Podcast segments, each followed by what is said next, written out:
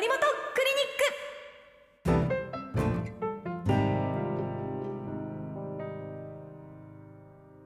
この時間は森本店長が人間のさまざまな悩みを解決に導く本を処方していきます。森本さん、はい。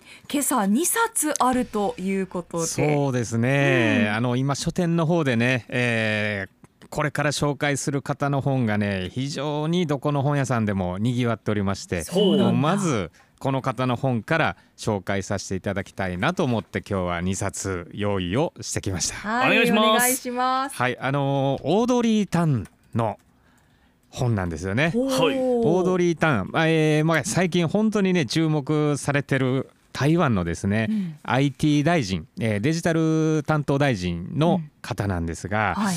えーまだまだねあの知らない方もおられるかと思うんで、うん。まあ少しねこのオードリー・タンの本を触れることによって、えーオードリー・タンの思考をですね考え方をぜひ自分の心の中に、えー宿していただきたいなという思いです。確かに知りたい。うんはい。まあ、うんオードリー・タン、えーなぜ今こうやってね、えー注目されているかというともう一番記憶に新しいところが台湾のあのコロナの感染率がもう非常にね、えー世界中見ても稀に見る、えー感染率を抑えられたはい。国として注目を浴びましたよね。はい、まあ、はいここにねオードリー・タンという方が出てくるんですよね。うんえーこの方何をされたかというとあの台湾でマスクがですね、えー去年の1月ですかね、はいコロナがバッと話題になった時に、えー台湾の方ではもうすでに1月からマスクの管理に着手してたわけなんですよね。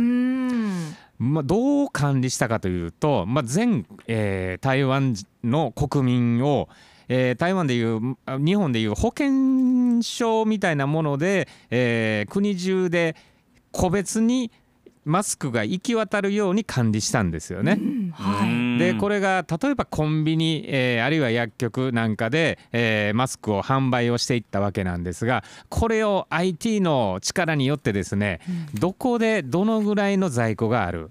で誰がどこで買ったかこれ全て管理したんですよね。うん。でうん2月の時点ではほとんどの台湾の、えー国民の方にマスクが1人ずつ行き渡ったと、はい。まあ、これが最大の要因だったんですよね。これすごいいですよね、そうですね。システム構築するのもすごいですしマスクが必要になるだろうっていう予想もすごいですし確かに。それが感染予防にか役に立つっていう予想もすごいし。そうなんですよね。全部すごいですよね。すごい、はい。まあ、これを一役買ったのがオードリー・タンという方で,、うん。でオードリー・タンはね IQ180 というのがねまたこもうこの方のまつわるエピソード伝説がもう数々ありましてね。そうなんだそうなんですよ。はでい学歴は中卒なんですよ。えええー、そうなんですか？なぜ中卒かというと15歳でもうすでに起業されたと、もうすごい人なんですよね。すごいな。えー。もうもう本当にね頭は天才なんですが、えーまあこの方のねもう本読めばわかるんですが何が素晴らしいかというとねこんな IQ のあ IQ180 ぐらいの頭脳を持ちながらですねかなり目線がですね、えーこう人々に寄り添ってるというか。上からじゃないんですよね。へでーいかに自分が何ができるのか、えー台湾の社会のために何ができるのかずっと考えているという。でまあ本をねまずタイトル申し上げたいと思うんですが、はい。もう何冊も出てるんですよ。うん。で今回紹介したいという本が、えー最新刊になるんですが、はい。オードリー・タンの思考。これブックマンという出版社から出た本なんですが、はい。これサブタイトルがね IQ よりも大切なこと。ということへでー。オードリー・タンが、まあ、いかに、えーこれからの世の中真剣に考えてうん。であるいは、えー人生それぞれがね、まあ、1回しかないということで何をテーマにですね生きていくのが大事なのか、まあ、こういうえーオードリー・タンの考え方がこの本に詰まってるんですよね。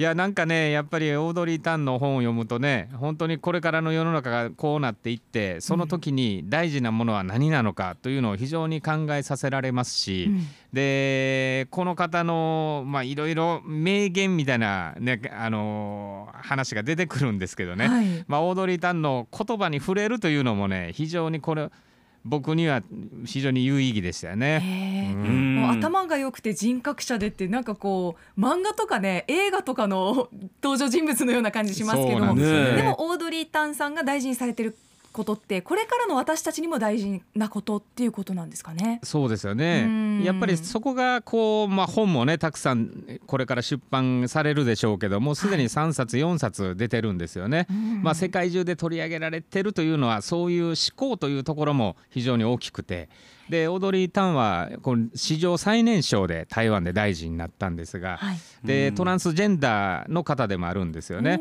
まあ、いろんなこう角度で、えー世の中を見られてる方であるんでね、うん。まあなおさら僕らが学ぶことが多いかなというふうに思いますよね。そうですね。うん。はい、オードリー・タンの思考 IQ よりも大切なことすぐ読みたい本ですねね。え思考回路知りたいな。ねえですよね。で、はいあの日本にも結構ねオードリー・タン精通してるんですよね。うんうんまあそういうところも本には出てきますんで。そうですね沖縄で結構最近トークセッションなどもねオードリー・タンさんあゲストでやってましたよね。なんか、うんオンラインでやっていそうそうたやつ。県主催のインベントとかもねやってました。うんはいこれが一冊と、はいそしてもう一冊どんな本でしょう？はい、えーもう一冊は文章術の本になるんですが、はい。はい、えータイトルがですね文章術のベストセラー100冊のポイントを一冊にまとめてみた。贅 すごい切り口だな。はい、えーこの本もね今かなり、えー全国で注目で売れております。はい、ーえーうん著者がですね、えー藤吉豊さんということで、えー文文文道文道という、えー会社を起こしててね、まあ、いわゆるあのペンの、えー書くのを教えてる方なんですけどあね。そうなんですか。こう文章の書き方とかをもう教えてらっしゃる方なんですか？そうですよね。うんでうんあの本当にね、まあ、僕もこの最近文章を書くことも非常に多いんですけどね、はいまあ、特に LINE なんかでもしょっちゅうね、えー長く書いたりするんですけどはいであるいは、まあ、本の、ね、書評を頼まれることが多いんですよね。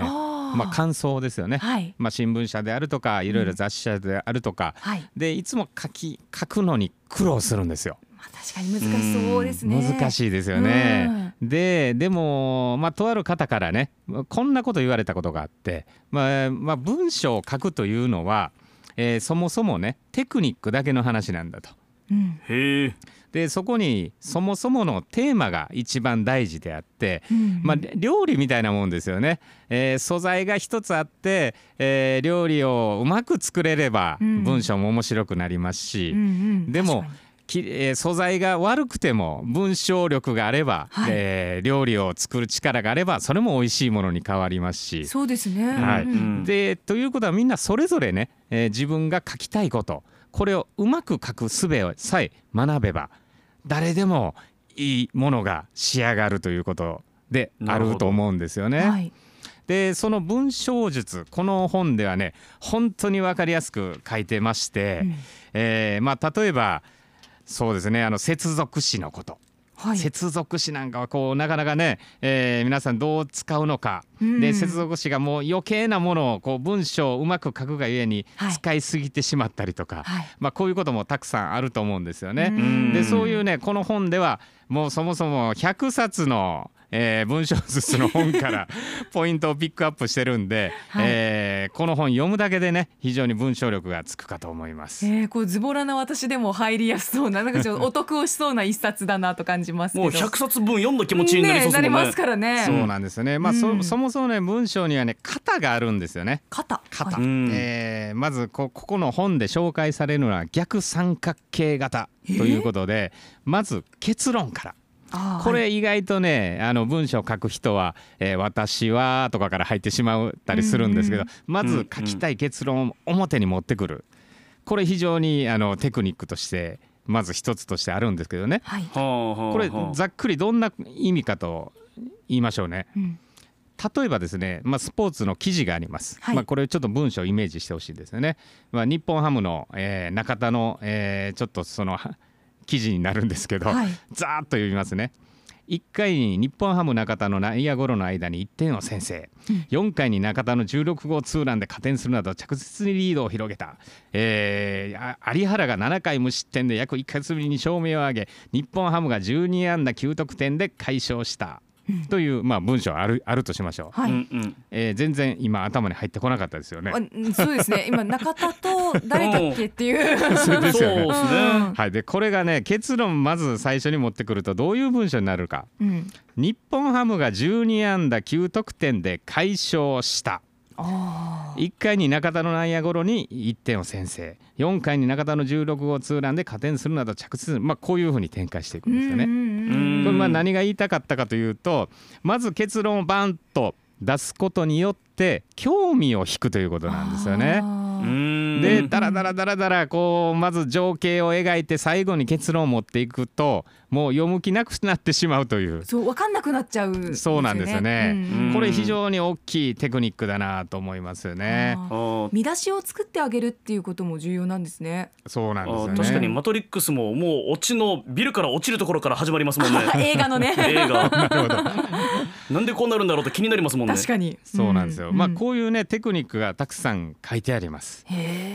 でまあやっぱり文章がねうまく書けることによってね、えー文章イコール人生そのもの自分が書いた文章イコール人生そのものになるんで、う。ん。例えば日記なんかね、えーつけていいくにあたってね、えーそれを振り返れば本当に人生が見えてくるかと思いますし、うん。文章を書くのが好きになれば本当に人生楽しくなると思うんですよね毎日ね。そうん。ん。確かに自分の考えてることとか文章で見てあ自分ってこんなやつなんだってわかりますもんね。そうなんですよねできますもんうね。ん、でまあこのご時世なんでねあのもうネットでいろんな文、えー弾けばうん。難しいことも弾けば書けるようになりますし、はい。うん。まあそそういうテクニックっていうのは本当にこう本で学べばね、えー簡単に学べます。でイコールまあ文章まあイコール伝え方にもなってくるのでねこれ自分の話し方なんかにもつながってくるでしょうし、うんもうぜひこのテクニックをね養っていただきたいなと思いますね。はい。でうんもう一度タイトルと著者名を教えてください。はい、えー文章術のベストセラー100冊のポイントを1冊にまとめてみた。うんはい、著者が藤吉豊さん著書の本です。はい。今日は2冊本を処方していただきました。うんさあ残り時間1分切っているわけなんですがここからは純駆動那覇店で売れている本ベスト3の発表です、はい。お願いします。はい、えー、第3位がですね、推しもゆ。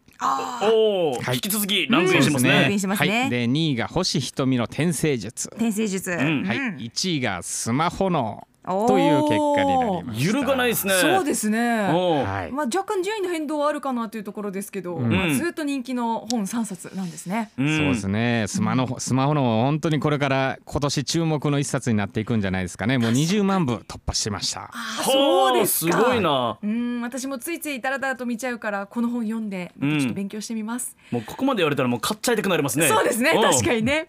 はいこの時間森本クリニックでした。診察はまた来週です。アップのポッドキャスト最後までお聞きいただきありがとうございました。生放送は平日朝7時から。FM921 AM738 RBC アイラジオ。県外からはラジコでお楽しみください